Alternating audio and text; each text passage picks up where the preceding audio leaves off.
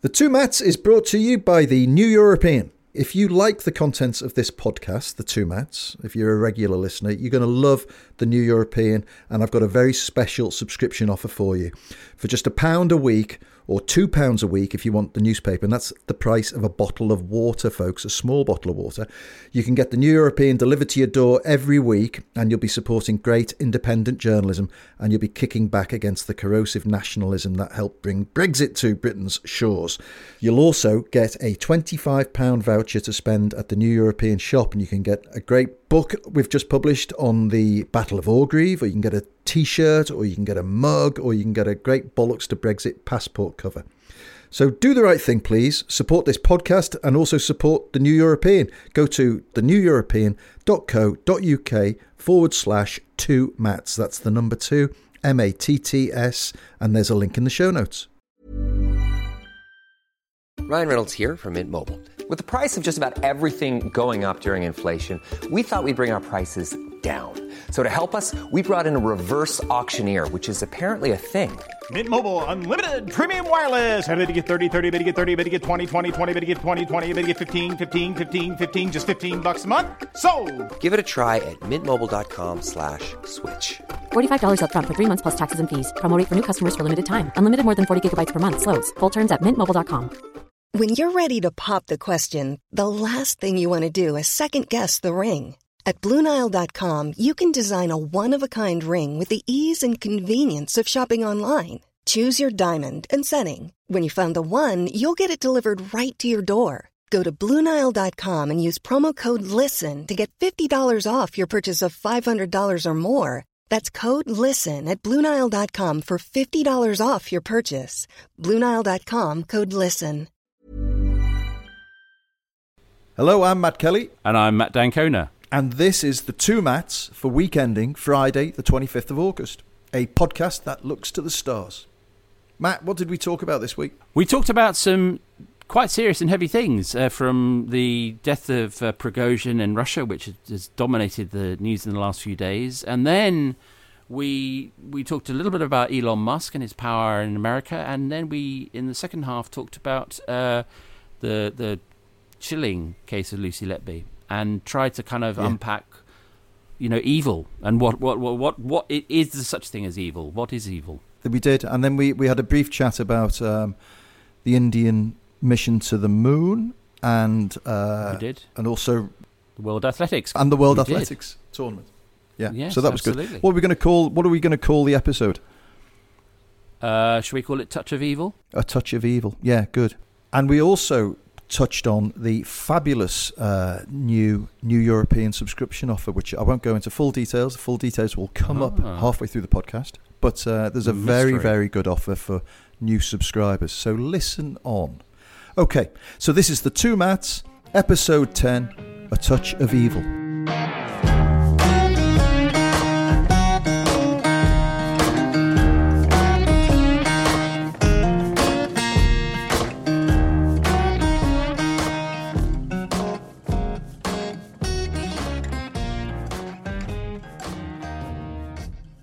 So, Matt, what are we going to talk about this week? Well, I think we have to talk about the um, the death of Prigozhin. Famously led a, a, a brief mutiny against um, Vladimir Putin two months ago, and his plane, on its way apparently to Saint Petersburg from Moscow, um, fell out of the sky. Uh, we don't know yet whether it was a um, a bomb or a, a missile, but I don't think it was uh, pilot error. Um, and, and it was rather typically announced in this extraordinarily brief and dry way on Russian state television. Maybe our producer, the third Matt, could um, play a little bit of a clip from from that news report. Росавиация опубликовала имена и фамилии всех пассажиров бизнес-джета, потерпевшего крушение под Тверью. В списке в том числе Евгений Пригожин и Дмитрий Уткин. Всего на борту было десять человек, из них трое члены экипажа. So, uh, for those who don't speak, who aren't fluent in Russian, he was basically confirming ten people uh, were on that plane, um, including, we must remember, at least three people, yes. maybe more, who are totally innocent of, of any involvement in all of this awful business that have, you know, if Putin has uh, committed this this act. They were murdered alongside as collateral damage. Um, but yeah, so, and you may have caught the the names uh, Prigozhin and Utkin, who uh, Dmitry Utkin, who who also uh, died in the in the crash too. Dmitry Utkin is a very important figure in all this because he's the uh, number or was the number two uh, in the Wagner Group. In fact, he gave the Wagner Group his its name because he's a was a, a fanatical fan of um, Wagner's music, but also I, I think uh, it's fair to say an even more fanatical fan of neo-Nazi ideology, and um, uh, he used the salutation Heil uh, amongst his troops. Uh, a very nasty piece of work, and probably operationally the key figure um, in the whole outfit. So this was classic Putin, very theatrical, unusually um, sort of quite close to Moscow, uh, you know, it, uh, not, not not not elsewhere, not like Litvinenko being poisoned with uh, polonium in, in London, or the Skripal poisoning in Salisbury. It, it, this was a straightforward being shot out of the sky. We're obviously working on the assumption that it is Putin. It's interesting that um, on the Today programme, we're recording this on Thursday, on the B B C Today programme this morning, um, they had a guy called Sergei Markov, who is often um, brought on to discuss such matters. He used to be a spokesman for Putin, and he said, oh, this is obviously Ukrainian covert ops um, and designed to delight Zelensky. But I, I, I rather think we can dismiss that. Putin was caught off guard horribly by the coup in June. Certainly the weakest he's ever looked in his many years uh, running Russia. And Prigozhin got quite close to Moscow. And I remember talking to someone in in the defence world in Whitehall around that time who said, look, Prigozhin got as close to Moscow as Birmingham is to London. And if you get to Moscow and you take over, you've got six thousand nuclear warheads, you know, under your control. So it was a pretty tight thing. As a consequence, Putin dis- clearly made a decision, fairly weakened.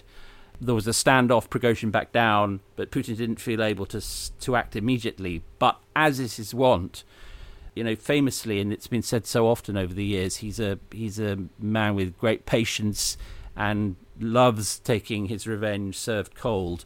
And actually this, you know, was only two months. So Prigozhin was allowed to gain a certain amount of um, license in the intervening time. He he had a, a meeting with Putin in Moscow on June the twenty-ninth, which lasted for three hours.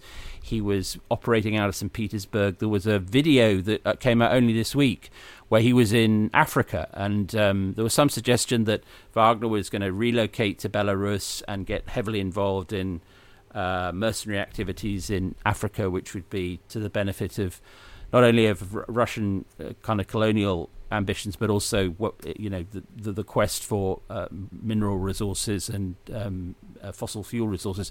So that that was that was where we were only a couple of days ago. And then I suppose it's one of those things that is more shocking than it's surprising. Well, to on to that point, there were a couple of headlines which I thought were very telling. Um, one in the Daily Star, the front page of the Daily Star, which read this morning. This is Thursday's paper. No one at all shocked as warlord dies in air crash. And then they are very good. Yeah, they really and then, do know how to write headlines. Yeah, on the B B C uh, reporting how it's been covered. The story's been covered in Russia. Uh, the headline: most Russians far from shocked. You know, as uh, Prigozhin mm. meets his his fate. I guess the big question for me is, well, two big questions. One is, does this make Putin weaker or stronger? And secondly, what what could happen next as a consequence of, of what is uh, being portrayed by Prigozhin's uh, loyalists as what they, they quoted as an act of uh, treachery by uh, by Russian traitors? Um, that's what the media channel linked to the Wagner Group uh, described this. And I wonder whether you this think is Telegram, that does, isn't it? Yeah. Telegram, that's right. Does it, or it's, I yeah. think it's called Grey Zone, isn't it? On on Telegram. Grey anyway, Zone, yes, it's where, on Telegram. What do you do? You think this you know, we've all said it's classic Putin. He deals, like you said, revenge is a dish best served cold. And he's, in, in, in many ways, it was shocking that Prigozhin lasted sixty days. Um, but anyway, he's got yeah. his man. Does it make him look stronger now? Does is this a signal, mess with me and look what happens? Or does this now set him up for an act of revenge from the Wagner Group? Does it mean that the next time somebody says, I'm going to take Putin out, well, they make sure they go through with it, and it, it does happen? Is he now in more jeopardy, or is he safer as a consequence of this? It's a really good question, um, because, I mean, obviously, the, f- the first thing to say is that Putin is obviously not as weak as some, certainly in Ukraine, hoped, and some in the West hoped too, because he's now been able to, you know, on home soil, orchestrate a straightforward assassination, it would appear. So he's no longer as weak as he appeared in the immediate aftermath of the coup attempt. So I wouldn't say he's back to his full strength, but, you know, his his many internal, not enemies, but rivals will be thinking, well, you know, we we can't just assume that if we kick the door down, he will crumple. But yes, mm. um, I mean, Wagner is a it's a very strange group, and it's it's. It goes a bit back to what we were saying last week about, you know, Trump and the gangster state and the way that modern societies are changing in the way that they're organised and power is distributed. Prigozhin, as we know, was an ex-convict. He uh, got out and he proved to be a very entrepreneurial gangster. Set up restaurants, some of which were very high-end and patronised by Putin and others. Uh, lived the life of Riley, and and then also got involved in the whole hacking and cyber warfare activity with a troll farm in Saint Petersburg in from twenty thirteen. So, you know, he's he made himself useful to Putin, and and then set up this body called, which became known as Wagner, which was by far the most powerful of the private mercenary uh, groups that Putin decided to make use of, particularly in the, inc- the early incursions in, in Ukraine, twenty fourteen fifteen, when they wanted plausible deniability and also, frankly, savagery. Because one of the things that the Wagner Group is is notorious for is savagery. You know, it was for that period of time, Putin enjoyed all that because Prigozhin was useful. And then I think that there came a point when Wagner took uh, the city of Bakhmut in eastern Ukraine, and th- there was a sort of grandiloquence about him, and he was starting to complain about the defense apparatus in, in Moscow and how he wasn't being supr- supplied with ammunition. And you could see there was a chilling, and Putin thinking, I- I'm this guy's getting too big, I've had enough. So then when we, we then had the sequence of events that led to the coup and to where we are now. As you say, Matt, there's a lot of Wagner people drifting around, milling around now, waiting to find out what their future is. Officially, all of the mercenary groups have been taken under the wing, under the auspices, by contract uh, of the Defense Ministry. So he has, Putin has effectively nationalised all these, you know, contract groups. But there are going to be a lot of uh, very sort of angry and displaced people roaming around. The question is, do they really have any significant leadership? Do they have someone who can take the place of uh, not just Prigozhin but Utkin and, you know, represent some sort of significant threat to Putin? Well, not that we know of.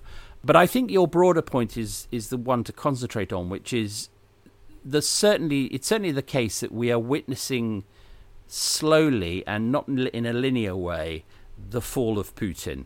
And, and by the way, it could take ten years. I I'm not saying this is yeah. going to happen tomorrow. But the, que- the the key question, as always, in any security or defense issue is how does it lo- how long does it take to get from A to B? So for the yeah. people who fancy themselves as the next leader of Russia, the question is, he's in trouble in Ukraine. He's now reasserted himself by taking out Prigozhin. When is the right time, if there is a right time, to strike? And you're right, he has, Putin has put himself in a position where, you know, the, the, the, the logic now is to finish the job, because you know what's going to happen to you if you if you don't.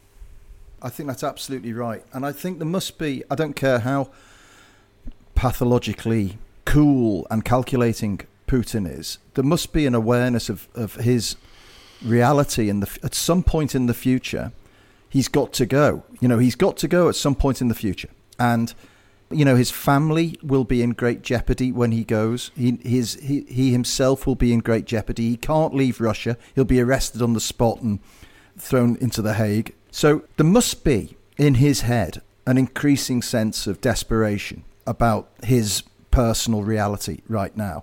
And perhaps maybe the the brazen nature of this assassination, if that's what it is, is a reaction to that, the increasing stakes he finds himself in, which is, you know, yeah. he, he, as you say, he didn't he didn't do a, you know, an assassination by by some kind of covert poison, or the guy didn't fall out of a window, or, you know, have a mysterious heart attack in a hotel room, fall down fall down the stairs shaving. Yeah yeah he yeah. blew him out of the sky on Russian soil with a surface to air missile, and then attended the uh BRIC conference today yesterday uh you know, cool as you like, and talked about, you know, strengthening the economies of the world, investment in Africa yeah investment in Africa um very interesting point, by the way. You know, when we think about Putin, as we increasingly are led to believe, uh, when we see a man totally isolated and, you know, friendless in the world, it's not true. It's not true. You know, Russia is still seen by a number of very important countries as a central power and an ally and, you know, an economic force that they want to trade with. And it's not that long ago that Brexiteers were talking about, the, you know, the BRIC uh, nations, Brazil, Russia, um, India, China, Uh, South Africa as as you know, likely trading partners to make up for the lack of imports and exports trade would be doing with the European Union. So it's he's not as isolated as we think, but he's clearly existing day to day in a sen- in a state of high jeopardy, and that, I think, makes me incredibly nervous, because if he cracks one day, if that sense of jeopardy becomes too much and he cracks, God only knows what, what his reaction will be, and it won't be limited to taking a pot shot at a private jet. It's always a good idea to uh, take autocrats at their word. I mean, one of the things that I think in the age of the strongman autocrat, uh, we in the West have tended, um, and even with respect to Donald Trump, to think, oh, he doesn't mean it. Well, he meant it. I mean, one thing we learnt about Trump was he meant it, and I think Putin means it. And so whilst I'm not for a minute suggesting that Putin is going to um, use con- uh, tactical nuclear weapons, when he says he might, he means it. It's not just a sort of empty, bombastic, vainglorious threat. He's telling Western publics as well as Western leaders, I, I, I, you, do, you do realise I am willing to use these warheads, which is, to your point, terrifying. The, the immediate future, I suppose, is also Uh, one that contains an important variable for him, which we've referred to in the past, which is the American presidential elections. Because there's no question Putin is running the clock out, hoping that the next president of the United States will not be Joe Biden, um, ideally for him, Trump. But also, we've just had the first um, Republican debate in Milwaukee from which Trump was absent. But m- most of the candidates were quite dovish about Ukraine and, and and don't want to be seen as um, continuing what Americans call a forever war. Um, so Mike Pence was very, very big on, you know, we've got to keep in there the, the values that are being protected there are, you know, crucial to the American way. But the general center of gravity in the Republican Party is, what are you doing? What were we even doing there in the first place? Yeah, nothing to do with us. Let's let's end this assistance. So you can see in Putin's mind, you know, November twenty twenty-four, well, it's quite a way away, but it's not that long. If he can just hold on, you know, Zelensky's been touring Europe picking up F sixteens. Clearly the, the conflict is going to grind on almost indefinitely, I think, at the, at, as things stand. There is no obvious off-ramp uh, because the Ukrainians do not at this point want to negotiate. So for for Putin, the off-ramp is provided by a fundamental change in the complexion and character of, of Western leadership, which is to say who sits in the Oval Office. So I think yeah. it, it, those variables are are real, and, and they are they contribute to what you said, Matt, about the the volatility of the situation. You know, I do think yeah. we, with Putin, as with Trump, we all we should always work on the basis that anything can happen. So let's put Prigozhin and uh, Putin to one side for a moment and talk about another person who wields extraordinary, uh, almost unique power within within his nation, and uh, even more than we thought, actually, according to an excellent article you sent me Uh, by Ronan Farrow uh, in the New Yorker. Was it the New Yorker or the Atlantic? It was in the New Yorker. And we're talking about Elon Musk. And um, yeah. I don't want to stretch. I don't want to stretch the comparison with Prigozhin too far, and compare Musk directly to Prigozhin. But you are talking the the portrayal of Musk's extraordinary power and hold over and influence over the White House was I've never read anything quite like it in this in this article, and it was all based on Musk's control of the uh, broadband satellite data that uh, is is being provided to Ukraine via his Starlink system, and and yes. the extraordinary uh, situation that the White House found them in. As you say, it's a fantastic piece by Ronan Farrow, and clearly a huge amount of research and you know thought has gone into it. And for me, it's uh, there's a A, a big biography of Musk coming out later this year by, you know, the great biographer Walter Isaacson. So that that's something to look forward to. But this piece, I think, is probably the best account of what Musk is, what he represents, how he fits into the modern culture I, I've certainly ever read, and I recommend it to all our listeners. Um, and what he, he starts off with, Farrow, is is the image of Musk offering to cover Ukraine with, you know, give it internet coverage through his Starlink's program, but then getting quite ratty because um, he, Musk, said it was costing his his company, uh, SpaceX, four hundred million dollars a year, and and wanting to, you know, get some something back. And in the end, the, the Pentagon having to cut a deal. So, you know, Ukraine was dependent upon Musk. More to the point, the American military industrial complex was dependent upon Elon Musk. And what the piece then goes on to explore in chilling detail, actually, is how many American departments, and it's a long list, depend to a greater or lesser extent upon the cooperation of Elon Musk. So, you know, moving, as we all hope, moving to electric vehicles, you know, before long. But Tesla has uh, so many of the charging points that you have to cut a deal with Elon Musk. All sorts of um, basic public services depend on Elon Musk being on side. Uh, and we and know NASA's entire space uh, program. And NASA's entire space program is, you know, dependent on SpaceX now.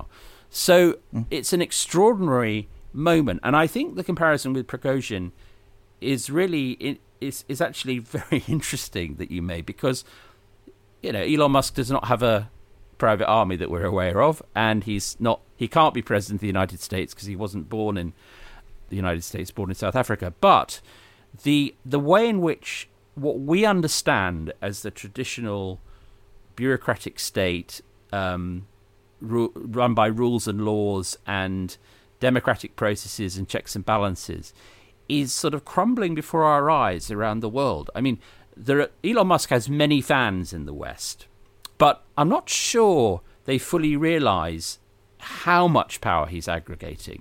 The most extraordinary thing I thought in that article was when, in the middle of the negotiations over, you know, we've got, we, they didn't even have a contract with him about the provision of Wi-Fi. So it wasn't as though they could even just cut him in or out. You know, they were in the White House, clearly it had all been not thought through at all. And in the middle of these negotiations over, are we going to pay him some money or not? Musk drops the bombshell. Well, I spoke to Putin last week, and and he he told me that he thinks I'm interfering, you know, so it's very it's costing my business, you know. And they said, wait, what? You you spoke to Vladimir Putin one to one? Yeah, sure, you know. And so you've got the richest man in the world, potentially the most powerful individual, non-governmental, maybe including governmental, in the world, having a fireside chat with the most dangerous man in the world, and the White House didn't even know about it. It's utterly extraordinary. The access and the ambition of the new cast of tech, you know, tycoons doesn't cover it. You know, they're giants. It never ceases to amaze me. I remember a few years ago, uh, I, I met someone extremely senior at Microsoft, which is one of the least sort of zany and, um, you know, off the wall and Bond villainish of the companies. Um, and kind of prides itself on its sort of sensible philanthropy. And I was talking to him and, and said, you know, well, what, where do you see all this leading? And without missing a beat, he said, oh, Microsoft and Google and Amazon, we will all have seats on the U N Security Council by twenty thirty-five. And I, I, I wow. you know, needless to say, uh, spluttered somewhat. And I said, on what basis? You know, because... And he said, on the basis of power, he said.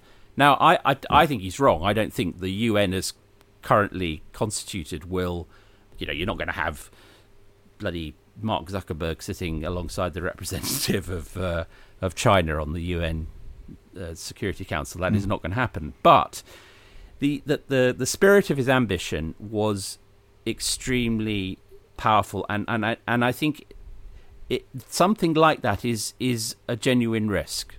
Because, and we saw it in the pandemic, you know, you can't you can't fight a pandemic without the assistance of all these companies. You can't do anything.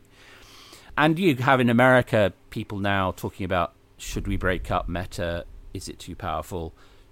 Similarly, people saying, has Elon Musk simply become too powerful? But there, there are very, because most legislation was passed long before this technology gathered the power it has, and this technology we have in twenty twenty-three will look like nothing in five years. It's very difficult to keep pace. Um, yeah. You know, we're all clearly on the cusp of an A I revolution, and then quantum computing will come in. And these guys control yeah. all of it. Yeah, it's chilling. I remember about ten years ago showing my bosses at the paper I was working at at the time a video someone had made. It's, it'll almost certainly still be on YouTube. And it was, it was if if people Google Google Zon, It was it was around the notional merger of Amazon and Google and the consequences of it. And much of it has played out. You know, extraordinary yeah. overreach of power that goes way beyond commercial interest. The way that, for instance, Google, uh, through uh, Google News, seeks to exert influence over editorial publishing without them being a publisher themselves. The way that they... seek to make friends with big media by eff- effectively giving them huge, huge grants so that people become dependent on Google uh, as part of their business model. It's very frightening. And I, I can remember um, going to several editorial conferences where people from Google lectured journalists about how they should do journalism. And I found it appalling to look around the room as these lectures... One of them I remember particularly by a commercial guy, an ad, an advertising sales guy who ran Google ads. Uh, and he was telling them how, what kind of news people wanted and what kind of news people should be given. And I, the most appalling thing about it was that nobody in the room stood up and told him to fuck off. You know, everyone was sitting yeah. there with their notebooks. These were like some of the most influential journalists, editors, chief executives in the world, in a conference room being lectured to by an ad sales guy about what editorial should be like and taking notes. It was pathetic. And, you know, you can see the consequence of that. That was about ten years ago in Hyderabad in India. And you can see the consequence of it now, where people are fearful and dependent on Google. And, you know, I, I, I've got no time at all for the Daily Mail, as you know. But one of the things that I would credit them with is they've got a, a deep-rooted cynicism and, and a very hostile view of Google um, because they recognize that Google has ambitions where it shouldn't. Um, now, Google do a lot of good in the world. Of course, the world's probably a much better place than it was pre-Google. But these big, massive corporations, and that's what they are. They're not. They're they're altru- They don't have any real altruism. Their only sense of purpose is profit. These corporations need to be held in check by governments and by media, and it's not happening. And, you know, it's not happening because people are scared. and also because we people enjoy convenience. So Amazon is, for me, the the model of this, which is that as far as most people are concerned, Amazon is two things. First of all, it's the the the online shop where you can buy anything, and secondly, it's uh, Prime. You know, it, it's a streaming service that you, if you buy enough on Amazon, you get for free. But actually, probably the biggest component of Amazon that has power is A W S, which gives it control over almost all of the internet. If A W S goes down or is withheld, we can't do anything. So with a cheery face and, you know, often with a rocket at his side, Jeff Bezos is holding a gun to the head of most societies, which is, you know, okay, if you don't like this, fine, but then you're not going to have A W S. So as with Google, it looks like a search engine, but we all know it's uh, it's something completely different. It's an algorithmic data collection force that that uses data as people used to use gold. You know, it's the most valuable yeah. commodity in the world. And I think that you're right, Matt. The the the, go- the governments of the world are twenty years behind the curve. And yeah. I, I last, hope that some of the new governments coming in, you know, appreciate that. Last quick anecdote before we go for a break is I was the first journalist in Europe to interview Jeff Bezos when when Amazon was just a bookseller, right? And that's that's all they sold. And I and I asked him, I said, you know, so okay, so you've you've got this new book platform. What's next? And he's and he looked at and he has this mad glint in his eye and this even madder laugh. And he put his head back and laughed and he said, well, then it's going to be gardening and garden furniture and music and C Ds. And he went on, and then wedding dresses. And, and, and I said, where does this stop, Jeff? And he said, it's called Amazon. It never stops. It's the biggest thing in the world. And it was, and the insanity, but also the the crazy brilliance the, of the man. The was, reality. Was absolutely, it was breathtaking to behold. Anyway, let's take a quick break and we'll come back and talk about something that is absolutely fascinating in possibly the most horrific way you can conceive. So, see you after the break. So, thanks for listening, folks. Um, as ever, I'm going to try to encourage you to subscribe to The New European, where you will get on a weekly basis, uh, or a daily basis, in fact, online, uh, this kind of conversation from luminaries, including the wonderful Matt D'Ancona, but also Alistair Campbell and Will Self, Patience Wheatcroft, Bonnie Greer, a host of fabulous writers with very interesting things to say each week, and also a plethora of great cultural and artistic features from across Europe. And it's a type of journalism you won't find anywhere else. And I'd like to say it's the antidote to the corrosive nationalism of much of the U K's right-wing media. So, this week, I have a very special offer for you, and it is from our fellow podcaster, Mister Rory Stewart from The Rest is Politics, and he's got a book out called Politics on the Edge.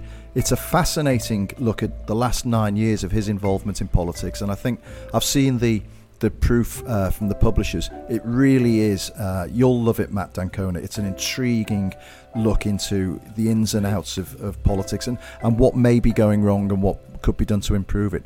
And new subscribers can get a free signed copy, signed by him, not me, you'll be glad to hear, signed copy of Politics on the Edge when you join The New European from as little as one pound a week. So just go to theneweuropean.co.uk forward slash two mats. That's the number two, then M A T T S.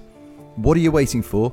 Do something positive about U K media and get a free copy of Rory Stewart's new book by subscribing to The New European today. Here's a cool fact. A crocodile can't stick out its tongue. Another cool fact, you can get short-term health insurance for a month or just under a year in some states. United Healthcare short-term insurance plans are designed for people who are between jobs, coming off their parents' plan, or turning a side hustle into a full-time gig. Underwritten by Golden Rule Insurance Company, they offer flexible, budget-friendly coverage with access to a nationwide network of doctors and hospitals. Get more cool facts about United Healthcare short-term plans at U H one dot com. I'm Sandra, and I'm just the professional your small business was looking for. But you didn't hire me, because you didn't use LinkedIn Jobs. LinkedIn has professionals you can't find anywhere else, including those who aren't actively looking for a new job, but might be open to the perfect role, like me. In a given month, over seventy percent of LinkedIn users don't visit other leading job sites. So if you're not looking on LinkedIn, you'll miss out on great candidates like Sandra. Start hiring professionals like a professional. Post your free job on linkedin dot com slash spoken today. Many of us have those stubborn pounds that seem impossible to lose, no matter how good we eat or how hard we work out. My solution is PlushCare. PlushCare is a leading telehealth provider with doctors who are there for you day and night to partner with you in your weight loss journey. They can prescribe F D A-approved weight loss medications like Wegovy and Zepbound for those who qualify. Plus, they accept most insurance plans. To get started, visit plushcare.com slash weight loss. That's plushcare.com slash weight loss. Why don't more infant formula companies use organic, grass-fed whole milk instead of skim? Why don't more infant formula companies use the latest breast milk science? Why don't more infant formula companies run their own clinical trials? Why don't more infant formula companies use more of the proteins found in breast milk?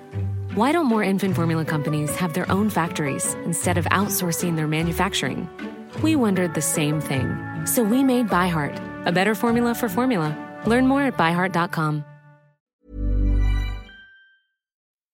Welcome back to all of our listeners. Hope you're enjoying the show. Welcome and back. Thank you, by the way, for um, for for listening, because we're climbing those charts, and we're please tell your friends all about really grateful. about the Two Mats Thank podcast. You. Um This week has been one of the most extraordinary uh, stories of, of my journalistic career, and it's been it's been you know wall to wall coverage. So th- th- there are few angles left to explore about nurse Lucy Letby, uh, the killer yeah. of, of seven babies and an attempted murder of, of several more, eight more, who was sentenced to spend the rest of her life in prison on Monday. And I, I can't remember a, a trial that has suddenly captured people's, um, well, to say it's captured their imagination. Well, maybe maybe Jamie Jamie, Jamie Bulger, Bulger, yeah, that's probably the is probably the right. o- the only comparator in my lifetime anyway yeah. I can think of. Yeah, obviously it's been wall to wall coverage, um, and again, God Almighty, mustn't make a habit of this. But another shout out to the bloody Daily Mail, who did a a fantastic podcast. Um, which has been the number one podcast in the charts following the trial of Lucy Letby. But one of the things that I can't get out of my head, and I, I'd love to explore it with you a bit, because you're more intelligent than me and you'll be able to explain it, is what's the difference between evil and insanity? And when does somebody who is so blatantly evil, as, as this woman is, in her own words on that post-it note, I am evil. When when is somebody so evil and abnormal that you've got to treat them as being insane? You know, and if they're insane, do you have to treat them in a in a way other than just locking them up for life? Do you, is, is does a compassionate society? And I know people will be throwing the radios or the laptops out of the window at this point with me suggesting this about somebody who is so beyond the pale. But do. Is is there some is is there some other response to that level of evil? Um, it's very hard, isn't it? Because, and needless to say, there's been a lot of thought over the decades to this. You know, is there such a thing as evil? And philosophers call it the problem of evil, because one of the difficulties of evil is, as a, as an idea, is that because it's, we hope, a word used not too often, it's it's it's reserved for extreme cases like this.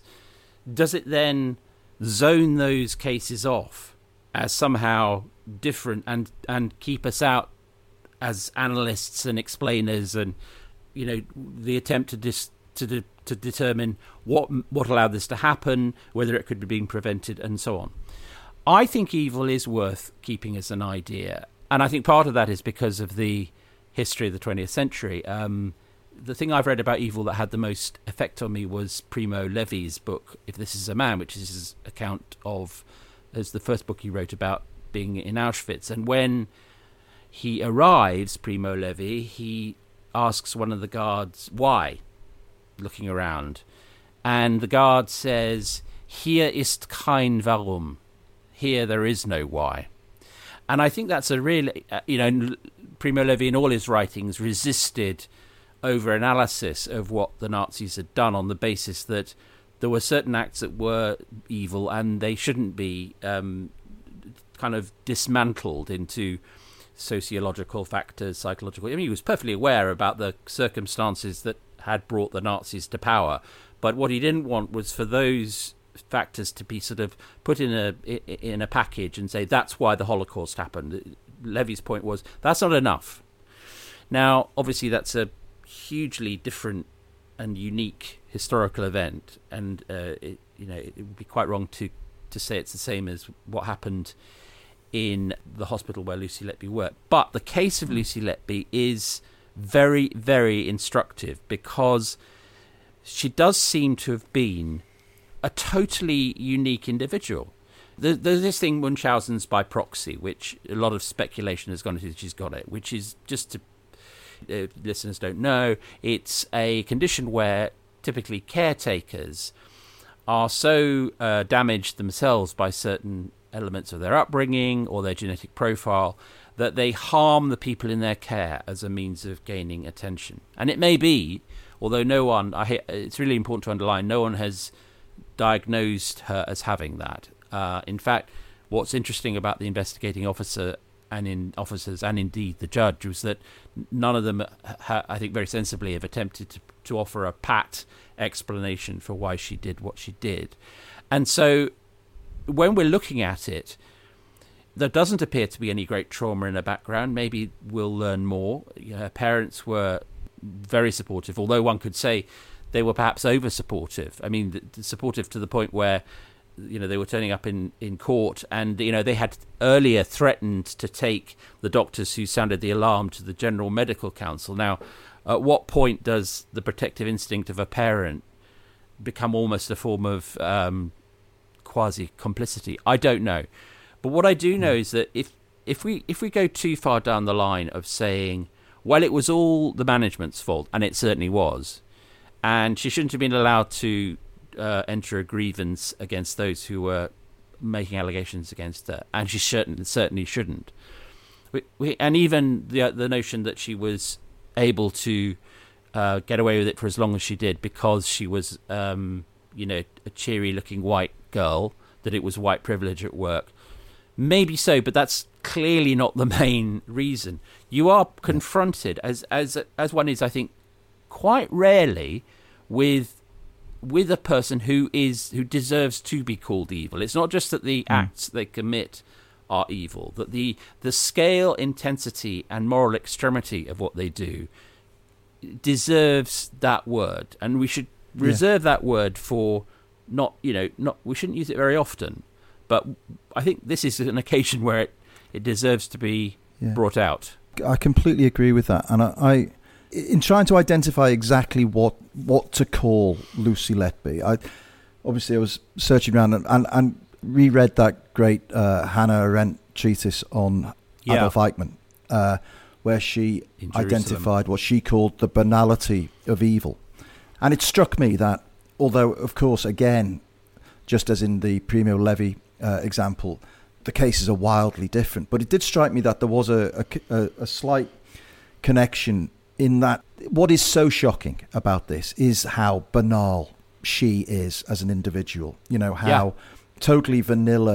In fact, I think that's one of the titles on the Daily Mail podcast episodes, The Vanilla Killer. And what Hannah Arendt called Eichmann terrifyingly normal. And and that, mm. I think, is the most chilling. You know, when you when you think about Peter Sutcliffe, the Yorkshire Ripper, you know, mad, mad, schizophrenic, Insa- insane Jeffrey person, Dahmer, you know, obviously Jeffrey Dahmer, crazy. You know, you know, there was something a bit mad about Fred and Rose West as well. You know, there was something oh, yeah, yeah, I- identifiably absolutely. evil. You know, uh, but Lucy Letby, plain, you know, boring, m- middle of the road, mediocre, a kind of nobody. But this extraordinary inner life, you know. I'm so fascinated that you. Uh, You mentioned Arendt, because that phrase, the banality of evil, has caused so much trouble over the years, because yes. I think people misunderstand what she was trying to say. I don't think she was trying to say banal and therefore okay. On the contrary, what she was trying to say is what you just said, is that this could lurk anywhere. Don't kid yourself it couldn't be next door, and don't kid yourself either, and this is where we really get to the bone, that it could be within you. Now, you know, we we hope that's not true, but I think that's the the key, is that you notice whenever there's a terrorist incident and someone is held who's been suicide bomb or whatever, there's then a startled profile. It's, you can set your watch by it the morning after saying, but he was such a normal guy. You know, he played cricket, he enjoyed school, he had mates, as if the capacity to do something like that is by definition inconsistent with leading a normal everyday life. Now, terrorism we can sort of park over here. It's a separate issue. But but what it does have in common is we're so uh, trained by myths and stories and fiction and movies to think that the, the evil person is thoroughly evil, you know, Doctor Evil, Darth Vader, you know, they are they are grotesquely evil, and there's nothing about them that isn't evil. The, the chilling thing about this case is that it reminds us that someone who, in every other aspect of their lives, in their social media life, in their friends, in their family life, might be completely and utterly unremarkable, nonetheless commits a crime of, I mean, almost Un, unendurable horror. It's it's very. I think mm. people have struggled this week just talking to, mm. to to get their heads round this, because it involves yeah. systematic, devious, prolonged harming and mm. killing of the most vulnerable beings there are. Yeah. Chil- you know, yeah. often premature children, and yeah. doing it over a period of time. This was what she did. You know, this was what she yeah. she clearly existed to do this, and she was incredibly cunning, you know, and yeah. and knew exactly how to prolong yeah. her her time doing it. uh, I, I mean, remarkable, horrific, and the the enormous consequences that this will lead to, I don't think have, oh. are close to being played out. I mean, there was the in the in the in the uh, backwash of the Harold Shipman case, uh, there's now something called the Shipman effect, which is where um, doctors end-of-life care doctors are very nervous about over-prescribing morphine to relieve pain yeah. for terminally ill people, because they're scared witless that somebody will say, "You well, you're you're hastening their death," and this is a direct consequence of Shipman. And so there are there are people every day who are in greater pain towards the end of their lives uh, than they need to be because of that bastard. Now, this uh, bastard, Lucy Letby's Uh, consequence will be, I'm sure, a, a decrease in trust and a nervousness and increase in anxiety in neonatal wards everywhere, and Absolutely. a sense of a sense of depression uh, amongst those amazing uh, nurses who are at the sharp end of looking after those precious uh, babies. My my firstborn was in a terrible state when he was born, and we spent two weeks in intensive care at uh, U C L H in in uh, London, uh, as and, and, and as he made a full recovery. But I can remember feeling utterly lost and uh, just I'm amazed sure. at the dedication uh, of those nursing uh, staff in that hospital who nursed him back to, to full health, and f- feel gratitude to this day, eighteen years later. And the thought that those people who are massively un- under the cosh. Uh, you know, I read today, forty-three thousand nurses in England, vacancies. We're short of forty-three thousand nurses yeah. in England alone. They're overstretched. Mate, three hundred sixty-six nurses in twenty twenty-two tried to kill themselves, according to the Laura Hyde, Laura Hyde Foundation, who deals with that. Now, so you are oh, really? dealing with a population of very caring people who are already under intolerable pressure through all sorts of governmental cuts and, you know, shortages and all sorts of stupid decisions made about the N H S. And then they have this, and they must feel, and I would just encourage anybody who knows a nurse or encounters a nurse to just bear that in mind and and be as yeah. grateful and as positive with them as you possibly can be, because they they are angels. I couldn't agree more, and um, I, I think that uh, it's really important what, that whatever follows, it's, it's clear that Steve Barclay, uh, the health secretary, um, in, in, as he does, got it wrong by limiting the, the inquiry that must follow to a, just an independent inquiry. And uh, you could see Gillian Keegan this week, the Education Secretary, saying that a full public inquiry is on very much on the table. And I am as sure as I can be, it will be a full public inquiry, because that has the the powers to get people to testify and produce, you know, evidence, as as there must be in this case. And I hope that what comes out of it, to your point, Matt, is not some sort of uh, greater suspicion of nurses, but a greater suspicion of um, what's happened to the N H S in, in the way that it's been taken over in the last forty years by management. And that management is not subject to the same sort of professional regulation as the as nurses and doctors and so on are. It really isn't. And some of the things that have emerged in this case about the, the ability of uh, N H S managers to shut down really legitimate inquiries and to talk horrifically about the potential for reputational damage to the trust. I mean, that seems to me a kind of a rudimentary, you know, key first principle issue about how the N H S is structured. The, the the extent to which hospitals act like businesses now, you know? Yes. What didn't we talk about? Well, uh, in other respects, India made history by landing uh, on mm. the moon and becoming the first um, uh, the first nation to land um, a probe on on the south in the South Pole region, and it, it, it's incredible. Um, here we are. The, India joins that elite club of nations that have achieved a soft landing on the moon. There's only a few of them. There's the States, the former Soviet Union. Modern Russia hasn't done anything in that regard, and China.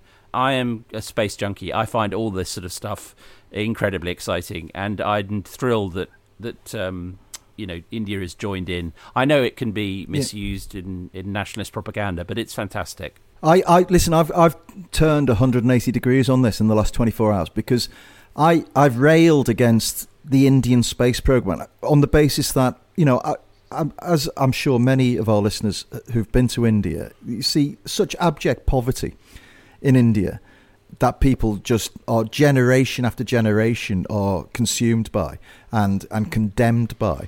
And I thought, what the bloody hell are they doing sending missions to the moon? You know, if they're going to spend money, then fix the sewers in Calcutta, you know, that kind of reaction. But I have to say, when I saw two things, one, that it was a lot cheaper than I'd thought. It was it was done on a shoestring, uh, this mission. Mm-hmm. I think it cost sixty million or something like this in terms of like very light payload, very low development costs. Uh, so it was it, it was a lot cheaper than I'd suspected. But also I did think, you know, one of the key constituents, and you can apply this more broadly to other nations and not look too far from home, one of the key constituents to a healthy society is a nation that's proud of itself. And I did think exactly. that maybe those maybe those people in Calcutta and, and in Mumbai and Chennai and, and all the people who live in horrible conditions, as Oscar Wilde said, you know, they might be living in the gutter, but now they are literally looking up to the stars. And maybe that's a, a national positive. And talking of looking up to the stars, we talked last week about the Lionesses and commiserate with them, but are proud of them for how they perform. But one thing that happened yeah. as a consequence of the of the of, of the, the match and the tournament was that no one at all is taking any notice of the World Athletics Championship, really. And Josh Kerr just won a gold in the fifteen hundred. Amazing performance, yeah. you know, stunning. And I think on the same night as as the Lionesses' uh, performance in the in the final, Catherine Johnson Thompson, another on underdog, won the heptathlon, you know, which normally yeah. in, you know, if it hadn't been for that, the World Cup had been on, we'd be, you know, we'd be on the front cover of the, uh, on the front page of newspapers. So it's looking good for um, the Olympics in Paris next year. It's very exciting. Good stuff. For good. And, and last, lastly from me, just while I was waiting to come onto this, uh, to record the podcast, I got an email from Roger Waters' organisation saying that uh, his ver- his new version of the song "Time" from Dark Side of the Moon has been released. So I, oh. I listened to that. Do you want to, the verdict? I do. What's it like? Bloody awful. it, it, he's, Roger honestly, that. It's, I mean, it's so it's it's it's so it's so bad. It's worth listening to. It's really? Like he's lost the plot completely. I will check it Poor out. Poor old Rog. Anyway, you can let me know what you think next week. I will. I certainly will. Well, thank you very much for listening. And folks, remember our special deal uh, with uh, signing up to The New European and get a free signed hardback copy of the brilliant Rory Stewart's new brilliant book, Politics on the Edge. That's at theneweuropean.co.uk forward slash two mats. That's the number two, M A T T S. Uh, and there's a link in the show notes. Thanks as ever to the third mat producer, Matt Hill at Rethink Audio. And until next week, it's goodbye from me. And it's goodbye from him. Goodbye. Goodbye.